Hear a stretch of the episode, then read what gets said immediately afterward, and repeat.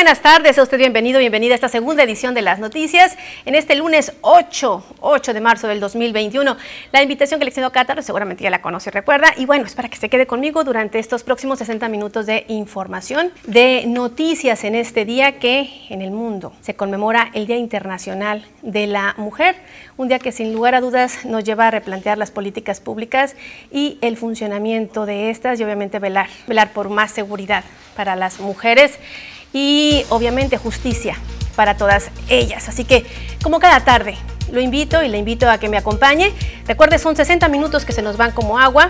Lo invito a ponerse cómoda, a degustar sus sagrados alimentos y también a comunicarse a través de nuestras diversas formas que ya están apareciendo en su pantalla. La primera de ellas es a través de nuestra línea de WhatsApp 6442-042120 y bueno, también a través de aquí de las instalaciones de TVP. Usted se puede comunicar al 6444 1424 24. También a través de Facebook estamos en las noticias TVP Obregón para que nos haga partícipes de sus comentarios, de sus sugerencias y también sus denuncias públicas. Hoy es un día muy importante, Día de las Mujeres. Ojalá que usted pueda hacernos partícipe de sus comentarios y nos comente en qué áreas a su consideración se deben avanzar las políticas públicas para estar precisamente en un piso parejo, que ya no haya techos de cristal que derrumbar, sino que ya precisamente hayamos alcanzado ese nivel de igualdad y de equidad, temas importantes en los cuales todos, todos y todas debemos trabajar. Así que, ¿qué le parece si nos vamos rápidamente con la información? con las noticias que le hemos preparado para usted. Y bueno, este fin de semana, grupos feministas realizaron una protesta dejando pintas y mensajes escritos en aerosol en la Plaza Álvaro Obregón frente a Palacio Municipal. En la manifestación también eh, escribieron consignas sobre la superficie de rodamiento en la calle 5 de febrero. Ahí estuvo el equipo de las noticias y bueno, ahí se dio a conocer que eh, pese a estas situaciones, las autoridades eh, solo limpiaron la plataforma del monumento al general Álvaro Obregón con solventes y lijas. Algunas de las consignas van dirigidas a la policía municipal y pidiendo un alto a la violencia hacia la mujer. La mañana de hoy aún lucen algunas de las marcas y pintas en el sitio sin que se haya cerrado la circulación. Esto pese a que se espera una manifestación mayor por la tarde, hoy a las 4 de la tarde. Le adelanto, va a haber una marcha, la tradicional 8M, precisamente por parte de eh, grupos de estudiantes, grupos feministas, grupos que pugnan por mejorar las condiciones de vida de las mujeres y particularmente de Cajeme donde lamentablemente pues la situación se ha agravado en cuanto a mujeres, niñas desaparecidas y también asesinadas de una manera atroz. Así que bueno, hoy a las 4 de la tarde se va a realizar esta manifestación, eh, va a ser una caminata que va a culminar con una meditación, que va, a que va a culminar precisamente con una lista de consignas y de retos hacia las mujeres. Y bueno, aquí le vamos a presentar precisamente esta información, es en torno al mariachi, el Día Internacional de la Mujer. Trabajadoras del municipio de Cajeme fueron sorprendidas con un mariachi la mañana de este lunes por fuera del ayuntamiento. La serenata fue del Sindicato Único Trabajadores al Servicio del Ayuntamiento de Cajeme, SUNSAC, quienes a diferencia de otros años, por motivos de la pandemia, no pudieron desarrollar actividades grupales. Normalmente hacemos un café las mujeres este día, hoy por la pandemia pues no lo podemos llevar a cabo y quisimos tener un detalle con, con todas ellas, que empecemos el día con alegría, porque buscamos oportunidades, pero primeramente es la felicidad, es, es estar bien con uno mismo y con todo el entorno. Entonces, pues un pequeño detalle para todas ellas con mucho cariño. Además de esta sorpresa, las trabajadoras fueron invitadas a participar en los distintos foros y actividades programadas por el Ayuntamiento de Cajeme, entre ellas pláticas y rifas. Eh, un pequeño agradecimiento por todo el esfuerzo, por todo el tiempo, la dedicación. Eh, el trabajo es arduo, que hay que dedicarle además, además del esfuerzo físico, el tiempo que a veces hay que quitarle a la familia para invertirlo aquí. Y todo se agradece de alguna forma, esta es nuestra pequeña, nuestra sencilla forma de agradecerlo, pero todos los días tenemos para ellas algo más. Con imágenes y edición de Jesús Gastelum, para las noticias Joaquín Galás. Pues así festejaron precisamente el Día de la Mujer. Por cierto, vamos a darle seguimiento también al protocolo, también en materia para prevenir el acoso, que también está pendiente aquí en el Ayuntamiento de Cajeme y que sin lugar a dudas el que existan este tipo de normativas, de políticas públicas, ayudará a prevenir, pero también sancionar en los casos en los que ya presuntamente se ha presentado, así que de los temas pendientes también actualmente aquí en el municipio de Cajeme. Y bueno, ya en noticias relacionadas también con la mujer y a nivel nacional, las vallas metálicas colocadas en los alrededores de los edificios históricos de la Ciudad de México son para proteger y evitar la violencia. Así lo aseguró el presidente Andrés Manuel López Obrador al defender las acciones realizadas por su administración en el marco del Día Internacional de la Mujer. El presidente de México puntualizó que este día no es para felicitar a la mujer, pero sí para exigir se garanticen y protejan sus derechos y manifestó que no está en contra de las manifestaciones pacíficas y sin agresiones, por lo que refrendó su compromiso a la igualdad el mandatario nacional insistió que en los movimientos feministas eh, hay políticos que no habían luchado por los derechos de las mujeres, por lo que aseguró que no está en contra de los grupos feministas y también recalcó que no se reprimirá. Y eso fue enfático durante esta mañanera eh, eh, realizada el día de hoy. No se reprimirá ninguna manifestación. Escuchemos parte de lo que dijo. Y se molestan porque se puso una valla para evitar la violencia, para que no haya actos de violencia y no queremos que se lastime, se dañe a nadie, no queremos heridos bueno, así, nada más hay que recordar aquí también en la Fiscalía de Justicia, a este, el año pasado también se colocó una valla ante las manifestaciones que hubo y que provocó eh, algunos eh, cristales rotos. También fue parte de lo que se vivió durante el año pasado, estas vallas que se colocaron, pero bueno, ya con cemento, ya que para que se quedaran dentro de la cerco perimetral fue lo que se colocó también aquí dentro, ah, por fuera de la Fiscalía de Justicia en Sonora. Y mire, le comento en torno a, este, a esta valla que se colocó frente a Palacio Nacional. Ahí eh, las mujeres eh, feministas se dieron a la tarea durante la noche de colocar el nombre de cientos de mujeres que han sido asesinadas durante los últimos años y el nombre de Cecilia Yepis fue inscrito precisamente en este muro. Usted recordará, Cecilia Yepis es la ex empleada del Ayuntamiento de Nogales que se encontraba desaparecida y que este pasado fin de semana se localizó en una fosa. A través de las redes sociales circulan imágenes del muro que fue instalado en la periferia del Palacio Nacional, en el cual, a unas horas de haber sido encontrada sin vida, fue plasmado el nombre de Cecilia Yepis Reina, el nombre del exsecretario de Desarrollo Urbano en el municipio de Nogales se sumó a los más de 3.500 nombres de mujeres que han sido asesinadas en diferentes regiones del país.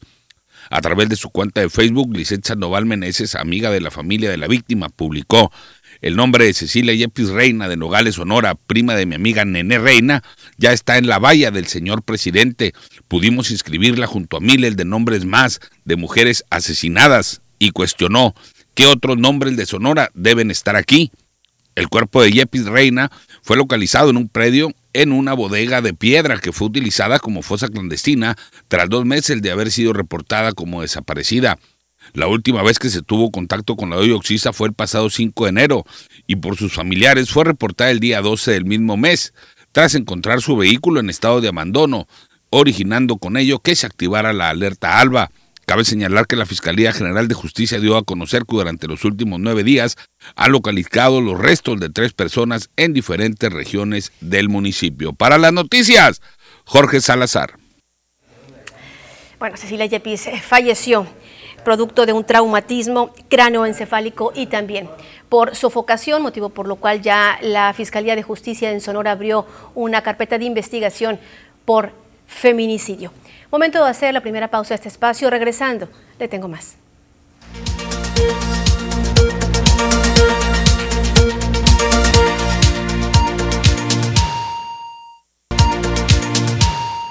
Es lunes y es importante que usted conozca el pronóstico del tiempo, cómo se comportarán las temperaturas durante la presente semana.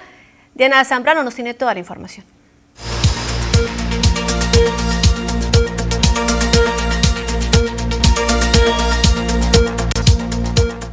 ¿Qué tal? Y buenas tardes, bienvenidos aquí al reporte meteorológico. Qué gusto acompañarlos ya en este lunes, inicio de una nueva semana. Damos inicio con el mapa nacional para conocer las temperaturas actuales en algunos puntos importantes del país, comenzando por la frontera con Tijuana, actualmente con un cielo mayormente nublado y 17 grados. La Paz el día de hoy con 28, Guadalajara totalmente despejado con 31 grados y para finalizar Mérida actualmente con un cielo parcialmente despejado y 27 grados. Nos vamos a conocer las temperaturas actuales en nuestro estado. En Sonora podemos ver valores de temperatura los cuales varían entre los 25 y los 32 grados en la mayor parte de nuestro estado. que nos espera en los próximos días? Comenzando en el sector de Navojoa, actualmente con un cielo totalmente cerrado y 32 grados. Ya para el día de mañana, martes, se comienza a despejar las máximas que se prevén de entre 26 y los 33 grados. Las mínimas que se prevén de entre 4 y 12 grados para el sector de Navojoa. Ya para Ciudad Obregón con 32 grados actualmente, mañana la máxima disminuye un poco hasta llegar a los 31 grados, con cielos parcialmente despejados, las mínimas que se prevén solamente de 3 y 12 grados para el sector de Ciudad Obregón. Ya para Guaymas, agradable el día de hoy con cielos mayormente nublados y 25 grados. La misma condición de cielo se mantiene para el día de mañana martes.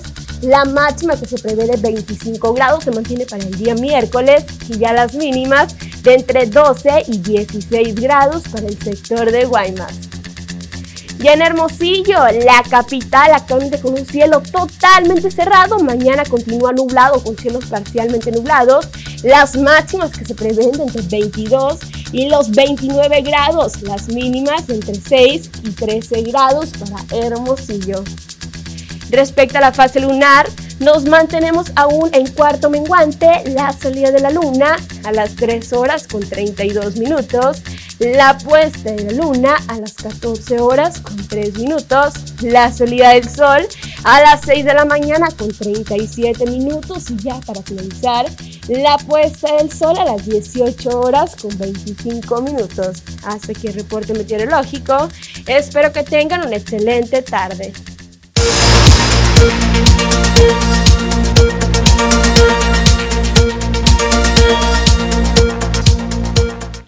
Gracias como siempre a Diana, así que tome sus precauciones, va a ser calorcito, va a ser calorcito, así que a protegerse la piel ante estas temperaturas y bueno, también a protegerse del frío, digo, si usted es de las personas que sale a caminar muy temprano o ya entrada la tarde noche.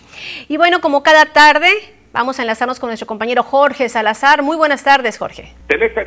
tengan ustedes una extraordinaria tarde. Aprovecho este enlace y esta oportunidad para eh, felicitar a todas las amigas, a todas las mujeres del auditorio que nos siguen a través de la señal de las noticias de TVP y a través de las redes sociales hoy en su día.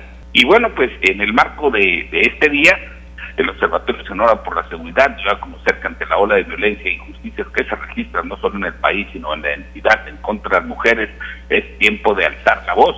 A través de su cuenta de redes sociales, la Organización Ciudadana expresó que el 8 de marzo no es un día festivo ni una fecha para felicitarse, sino para protestar, enumerar los tipos de violencia y desigualdades que sufren las mujeres, además de exigir justicia y escuchar lo que ellas tienen que decir hizo también un llamado a que en lugar de felicitar a las mujeres, la población masculina y la comunidad en general se informen aún más sobre esta lucha que han emprendido para reflexionar sobre la crisis de feminicidios que se ha venido registrando a lo largo y ancho de la geografía nacional, el lenguaje sexista y la violencia de género, todos temas sobre los que hay que reflexionar el Observatorio de Sonora por la Seguridad. Asimismo, ha llamado a todas aquellas mujeres que van a participar en las marchas a celebrarse en diferentes puntos eh, de la geografía sonorense con motivo pues del Día Internacional de la Salud. El observatorio recomendó este seguir este tipo de recomendaciones como cuidar la sana distancia y hacer uso del cubrebocas. Además, las conminó a no caer en provocaciones a mantenerse siempre cerca de los contingentes, a documentar cualquier tipo de agresión y a utilizar ropa y calzado cómoda. Esto debido a que, pues, incluyendo a Cajeme, en muchos municipios del estado eh, y del país celeste, amigos del auditorio, se espera eh, la realización y la puesta en marcha de diferentes eh, manifestaciones para conmemorar este día, pero sobre todo para alzar la voz al unísono gritando justicia. Hay que recordar que en la antesala de este importante día, tras dos meses de eh, encontrarse en calidad desaparecida, finalmente fue encontrado el cuerpo sin vida de Cecilia Yepis, una exfuncionaria municipal del Ayuntamiento de Nogal. Sí, apenas aquí en Cajeme también fue encontrado el cuerpo de una mujer, ¿no? Tenemos entendido. Eh, sí, efectivamente, si la memoria no eh, me falla, tan solo en lo que va del presente mes, se ha registrado la muerte violenta de tres mujeres aquí en el municipio de Cajeme. Fíjate, y apenas vamos en el tercer mes del año. Tremendo. Pues bueno, muchísimas gracias, Jorge. Bueno, ahí está eh, pues el mensaje del observatorio. Obviamente, si van a participar las personas, pues que lleven su cubrebocas. Digo, es un día también de alzar la voz, pero hay que hacerlo de manera responsable. Muchísimas gracias, como siempre, Jorge. Efectivamente, Celeste, una extraordinaria tarde para ti, nuestros amigos del auditorio. Buen provecho y hasta la próxima. Hasta la próxima también para ti. Eh, gracias por sus comentarios. Eh, antes de ir a la pausa, nada más dice, eh, buenas tardes, dice, felicidades, dice a las mujeres en su día. la injusticia es el pan de cada día. Mi esposa fue golpeada y maltratada por su jefe, fuimos a denunciar, pero la lentitud del proceso nos desanima. Mientras no haya una justicia pronta y equitativa, los poderosos y pudientes seguirán abusando de su posición. Gracias. Bien, no hay que quedarse callados, es lo peor que se puede hacer. Hay que denunciar y no hay que cansarse. Eso hay que tenerlo muy en cuenta y hay que buscar también las redes de apoyo para poder alzar la voz y que finalmente se haga justicia al caso que pues uno presente. Así que lamentable, por demás lamentable y esperemos que el caso que nos acaba de compartir un televidente pues finalmente se sancione a quien haya cometido pues algún atropello contra una mujer. Momento de hacer nuevamente una breve pausa, regresamos con más.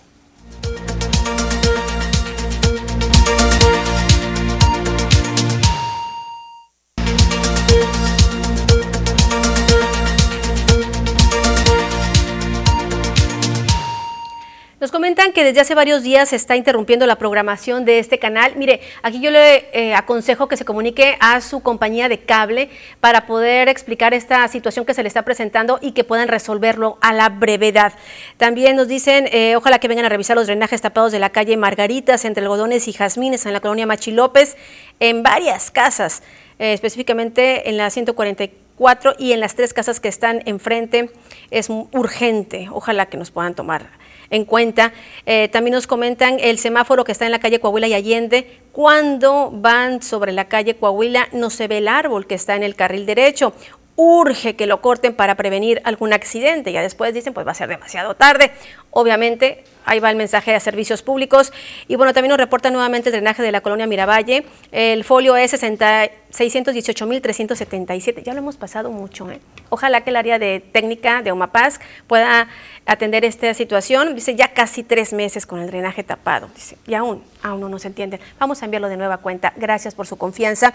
Y bueno, le comento que para todas las personas que tienen familiares internos en el Centro de Adaptación Social, le comento que a partir de hoy ya se, ya se reactivan las visitas presenciales. A partir de este lunes 8 de marzo se reactivarán las visitas familiares previa cita en todos los centros de reinserción social del Estado y en las instalaciones del Instituto de Tratamiento y Aplicación de Medidas para Adolescentes, mejor conocidos como ITAMA, bajo estrictos filtros sanitarios tanto en la entrada como la salida. El director del Cerezo en Cajeme, Jorge Luis Argüelles, mencionó que es una medida temporal que va a depender conforme se encuentre el semáforo epidemiológico. El Comité de Salud de la Secretaría de Seguridad Pública acordó y con el aval de la Comisión Estatal y Comisión Nacional de Derechos Humanos la renovación de las visitas eh, familiares.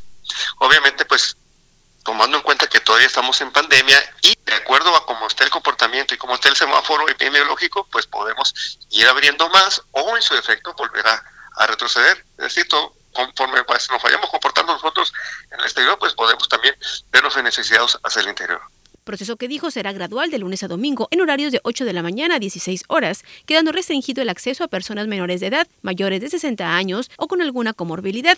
Las citas, dijo, se pueden agendar directamente en el área de trabajo social del centro, vía telefónica o bien por los mismos internos. Cada visita durará 30 minutos, tiempo en el cual se podrán recibir a 10 personas cada hora, cuidando todos los protocolos sanitarios, como la sana distancia y el uso de cubrebocas, entre otros, para cuidar la salud de los internos, de los cuales son 60 mujeres y 1.157 varones. Es decir, van a tener una especie como de acrílico para que no pueda haber contacto físico físico, eh, o sea, va, a ser presencial, pero no van a tener contacto físico, ¿no? El Comité de Salud fue muy claro en ese sentido, ¿no? Con edición de Manuel Montes informó para las noticias TPP, María Celeste Rivera. Y bueno, integrantes de la Asociación de Hoteles y Moteles de Sonora reconocieron que esperan la llegada del periodo vacacional de Semana Santa debido a que es una de las mejores fechas para dicha actividad, pero desconocen cómo funcionarán en el marco de la situación de la pandemia. El presidente de la agrupación, Juan Pedro Vanegas, dijo que hasta la fecha no tiene información por parte de salud para ver qué tipo de restricciones tendrán que aplicar para evitar contagios. Sin embargo, mencionó que tienen buenas expectativas, aunque con algunas reservas debido a las limitantes relacionadas con el tema de la salud. Y bueno, ¿cómo estamos en el tema del COVID-19 en nuestro país? Aquí se lo presentamos, esto tras la última actualización. Al 7 de marzo había 1.670.000 eh, personas, 1.670.431 personas recuperadas de COVID y 190.604 defunciones para sumar un total de 2.128.600 casos desde eh, marzo del año pasado. Ayer se reportaron 20.320 dosis aplicadas de la vacuna para sumar 2.793.106 vacunas ya aplicadas en nuestro país. En Sonora, en Sonora Así es como se ubica el mapa. Cajeme pasó a riesgo, eh, eh, riesgo medio, eh, por eso usted lo puede ver ya en un color amarillo. Si usted lo recuerda, la semana pasada estábamos en naranja. Y bueno, también se dio a conocer que Sonora está a un paso de cambiar a verde en el semáforo federal. Estamos hablando del semáforo epidemiológico, lo cual se logrará de seguirse aplicando las medidas preventivas. Así lo dio a conocer el titular de salud. Así que el mapa que usted está viendo en pantalla es el que va a estar vigente del 8 al al 14 de marzo, con esos municipios en amarillo, con esos eh, semáforos, em, con estos em, municipios en naranjas, rojos y verdes. Ayer fueron confirmados 10 defunciones para eh, ascender a un total de 5.820, confirmados 67.427 y recuperados 60.470. Y precisamente sobre la situación de la vacunación, le comento que a partir de mañana 9 de marzo ya comienza la vacunación en el Yaqui. Eh, Bernabé Arana dio a conocer que será en Bacum, en San Ignacio Río Muerto, donde se iniciará con este proceso. La vacunación contra el COVID-19 a personas de 60 años y más en el Yaqui empezará este martes 9 de marzo en los municipios más pobres, siendo estos en San Ignacio Río Muerto y Bacum, informó el secretario del Bienestar en Cajeme. Bernabé Arana Rodríguez dijo que serán biológicos de la farmacéutica Sinovac, de origen chino, cuyo refuerzo se espera se dé en 40 días. Iniciamos martes 9, o sea, mañana, a las 8 de la mañana. Todos los adultos de 60 años y más. Prelación, orden de prelación. Primero los más adultos, de 80 años hacia arriba. Primero los más vulnerables, personas que van a llegar en silla de ruedas, este, que mi mamá está en estas condiciones, personas con comorbilidad, personas que tienen problemas muy fuertes de salud, que les faltan órganos, que tienen diabetes avanzada. Mencionó que en San Ignacio Río Muerto los puntos de vacunación se ubicarán en el auditorio Ejidal, mientras que en Bahía de Lobos, en la escuela primaria Lázaro Cárdenas, con tres células de seis elementos del personal de salud, aunado a personal del bienestar que ejecutará la logística y de la Guardia Nacional, mientras en el municipio de Bacum habrá cuatro puntos, la Plaza Central, con dos células de vacunación en el ejido primero de mayo, campo 77, en el Kinder Galileo, en San José de Vacum, en la primaria Bernal, y en el campo 60, ejido Francisco Javier Mina, en la primaria del mismo nombre. No vamos a permitir que vaya gente de turista de salud de Ciudad Obregón a esos pueblos a vacunarse. Eh, no lo van a lograr. El funcionario federal llamó a no hacer turismo de salud, pues solo se vacunará a personas que viven en esas localidades. Con edición de Manuel Montes, informó para las noticias TVP, María Celeste Rivera. Buena noticia para quienes viven en, estas, en nuestros municipios y también dio a conocer, Bernabé Arana, que hay en Benito Juárez 12 personas que ya tienen ubicadas, que se encuentran postradas en cama y que no pueden trasladarse a los diferentes puntos de vacunación. Adelantó que el personal precisamente de vacunación va a acudir a estos domicilios ya que baje la demanda de vacunación. Así que no se preocupen, el biológico ya está contemplado para estas 12 personas que se encuentran postradas precisamente en sus viviendas. Volvemos con más después de esto.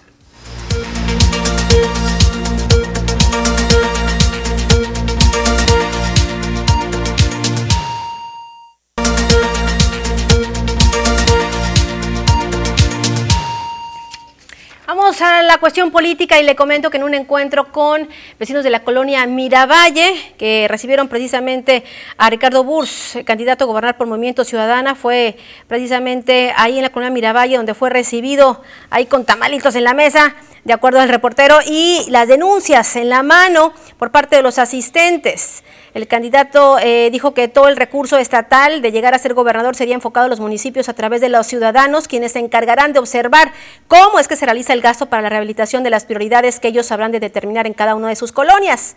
Tras el evento, el candidato caminó algunas de las cuadras para constatar precisamente las carencias.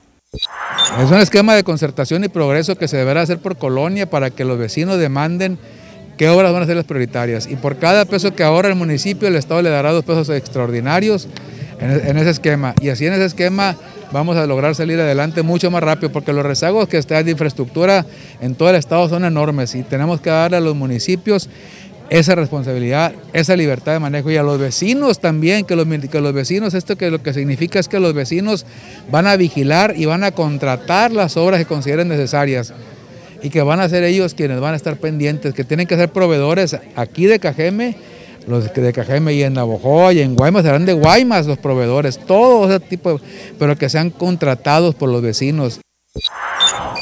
Y bueno, en el Día Internacional de la Mujer, Ernesto Gándara Comú se reunió con integrantes de la sociedad civil allá en Hermosillo. Ahí fue cuestionado sobre su estrategia para lograr la igualdad. Al respecto dijo que para lograrlo es necesario un trabajo conjunto entre hombres y mujeres y para ello es importante la concientización, educación y la toma de decisiones paritarias desde el gobierno.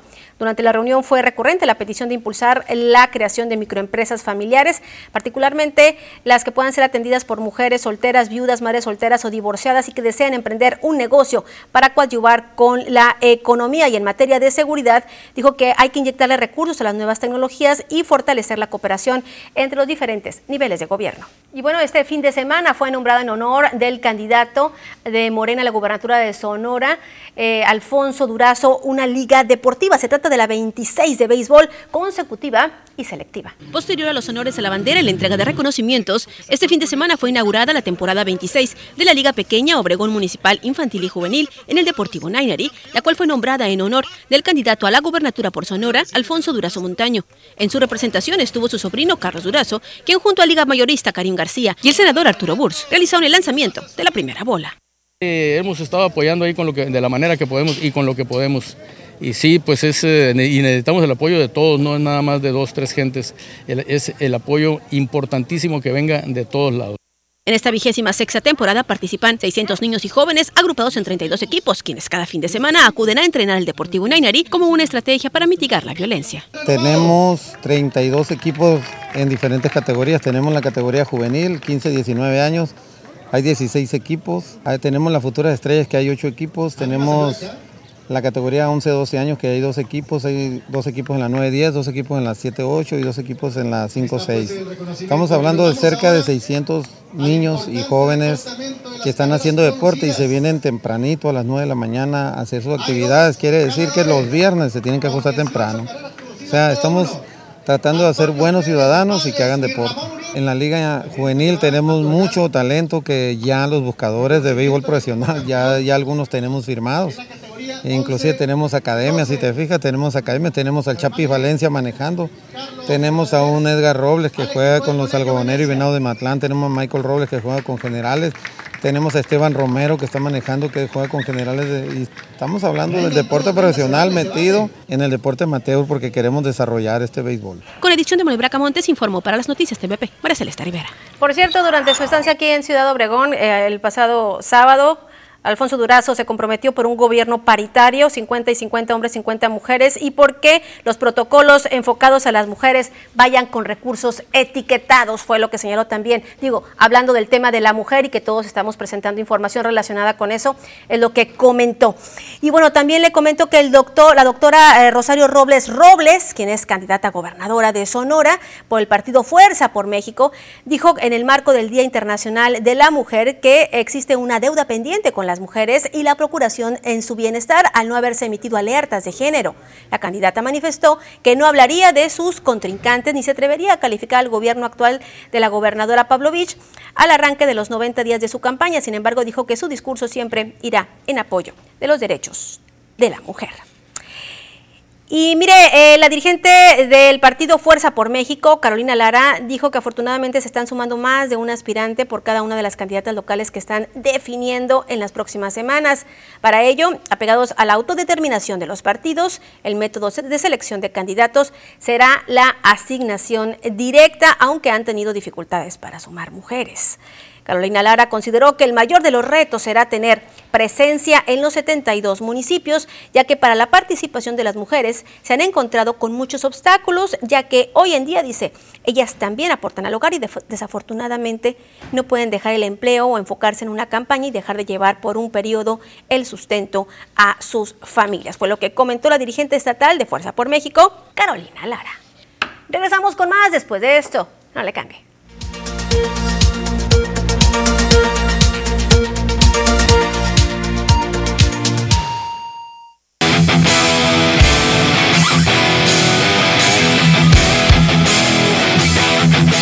Pumas volvió al camino de la derrota y su técnico Andrés Ligini dijo que se va triste, aunque presumió que compitieron con Cruz Azul, el mejor equipo de la liga. Eh, muy mal, muy triste. Hicimos un partido desde lo estratégico y lo táctico muy bueno, muy acertado en todo. Estuvimos con un, al final uno lo planea, lo planifica y lo llevan a cabo los, futbolistas. Y lo he hecho de una manera óptima, creo que lo hicimos muy bien.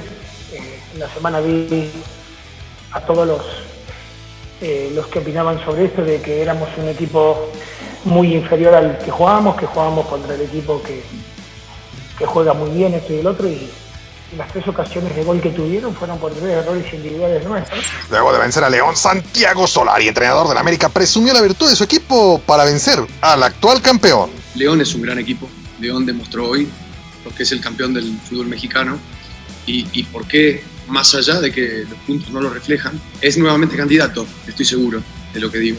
Y con respecto a las virtudes, bueno, como te decía, ¿no? la humildad, la capacidad de sacrificio, el no rendirte, la capacidad de, revertir la situación y de poner lo que hay que poner para revertir la situación y hacer dos goles para, remontar un resultado que prácticamente a los, a los 20 segundos de inicio de juego no será adverso, ¿no?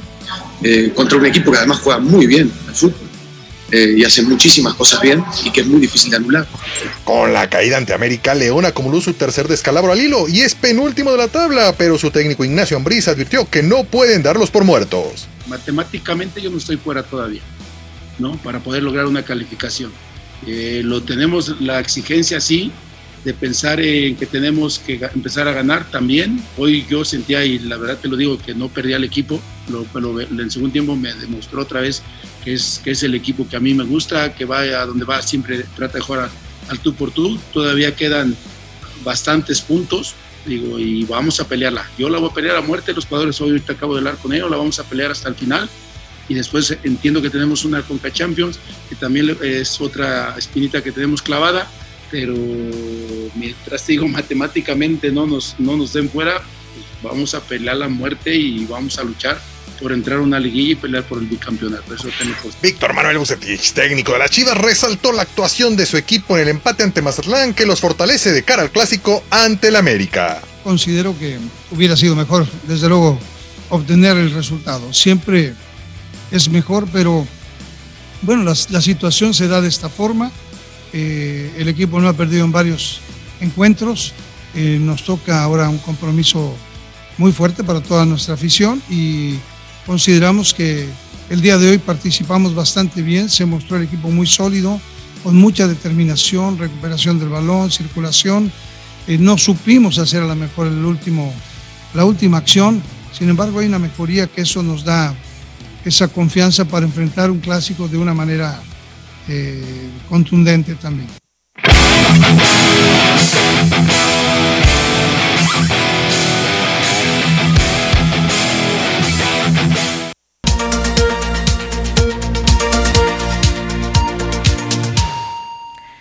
En lo que va del mes de marzo ya suman 15 las ejecuciones que se han registrado durante este tercer mes del año. Los últimos hechos ocurrieron en la colonia Leandro Valle y Cocorit lugares en los que fueron ejecutadas dos personas. La primera de ellas fue en la colonia Leandro Valle, en donde fue asesinada una mujer de aproximadamente 47 años. Minutos más tarde, la comisaría de Cocorit eh, también eh, falleció, eh, o en esta ocasión se trató de un varón.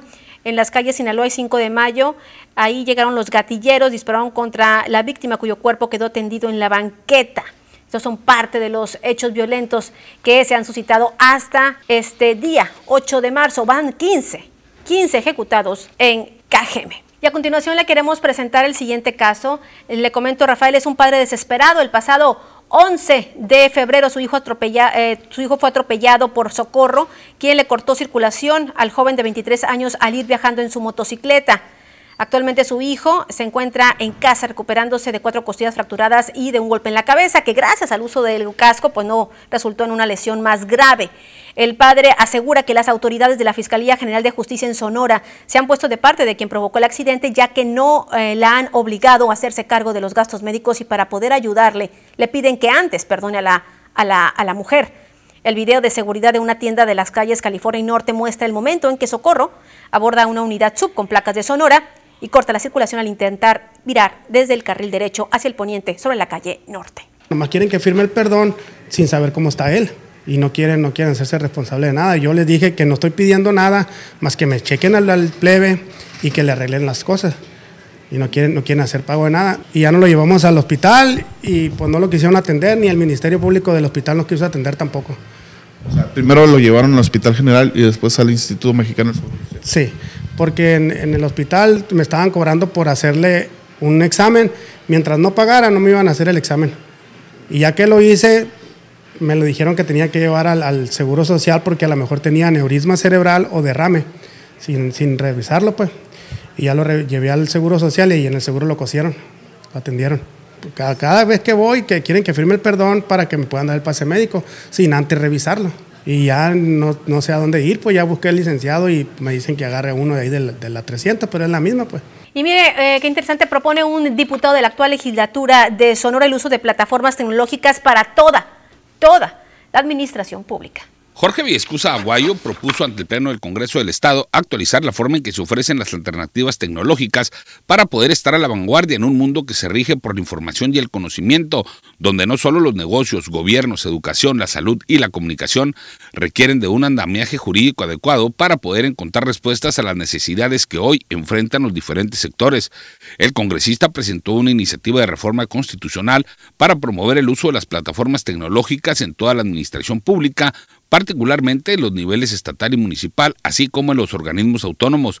Viescusa Aguayo mencionó que entre los beneficios que se esperan de este andamiaje jurídico están un gobierno que ofrezca soluciones con mayor interoperatividad, más barato, con mayor rendimiento y que facilite la llegada de nuevas inversiones que se conviertan en un motor adicional al desarrollo del Estado. Conviene impulsar un gran debate, por supuesto, y un nuevo marco legal que ampare y regule los derechos políticos, económicos, sociales, culturales en esta era digital, repito, en esta era de la información y del conocimiento. El paso final, creo, el más ambicioso y aspiracional, pero al que inevitablemente llegaremos es la elaboración de una especie de constitución digital, una carta magna de derechos digitales, como ya propusimos de alguna forma en una ley ya aprobada, que es parte la ley de prevención de ciberdelitos y también en una ley de gobierno digital. Para las noticias, Jorge Salazar. Preguntan cuándo va a ser los pagos con tarjeta de bienestar. Van a ser, precisamente hoy, rueda de prensa Bernabé Arana dijo que van a ser a partir del 15 de marzo, se va a estar pagando los dos bimestres, marzo, abril, mayo, junio,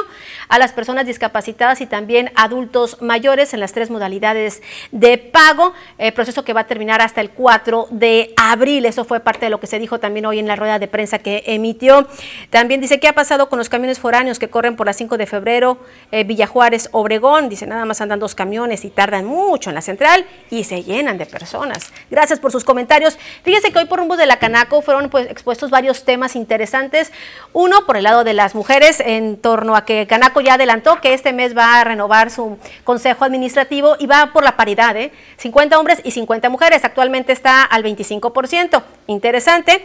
Así que bueno, esto en el, marco del Día de la Mujer.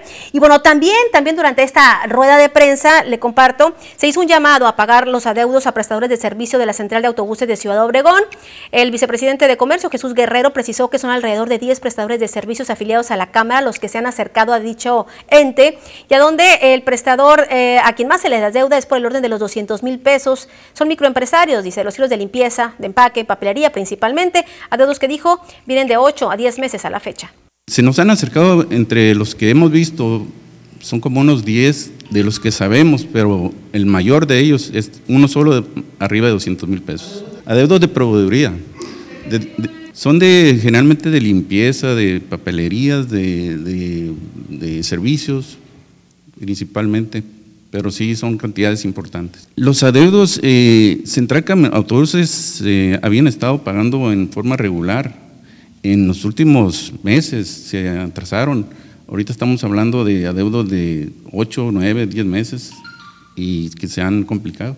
No estamos seguros si sea ese el, el problema real o, falta de algún, algún proceso ahí de, pagos que deban de llevar a cabo. Principalmente con la administración de, autobuses y también con, con, el ayuntamiento, que aporte unas cantidades. Lo que han dicho es que no van a pagar porque nada más tienen actualmente para cubrir las nóminas, que son importes que significan la, la nómina de ocho meses para esas empresas. En algunos casos, eh, significa el posible cierre de estas empresas. Entonces queremos hacer el llamado a, estas, a, estas, a esta dirección, a esta administración, al municipio, para que se acerquen y, logren, logren, pagar a los, a los proveedores estos. Eh, también es importante, eh, en mayo ya están por cerrar los, las administraciones y va a complicar la recuperación de esos créditos si, si, no, si no se hace antes. Bueno, ya al respecto, Omar Cerna, quien es director de la Central de Autobuses de Ciudad Obregón, dio a conocer que eh, se va a pagar todo, que él nunca ha señalado que no se vaya a pagar y que incluso a partir de este lunes ya se empezó a abonar a los pequeños proveedores. Dicen, no nos vamos a ir sin pagar toda la, toda la deuda, fue lo que señaló precisamente el director de la Central de Autobuses de Ciudad Obregón. Y con esta información llegamos al término de esta segunda edición de las noticias. A usted lo espero mañana martes en punto de las 2 de la tarde para seguir informando. Hasta entonces y por favor, cuídense mucho.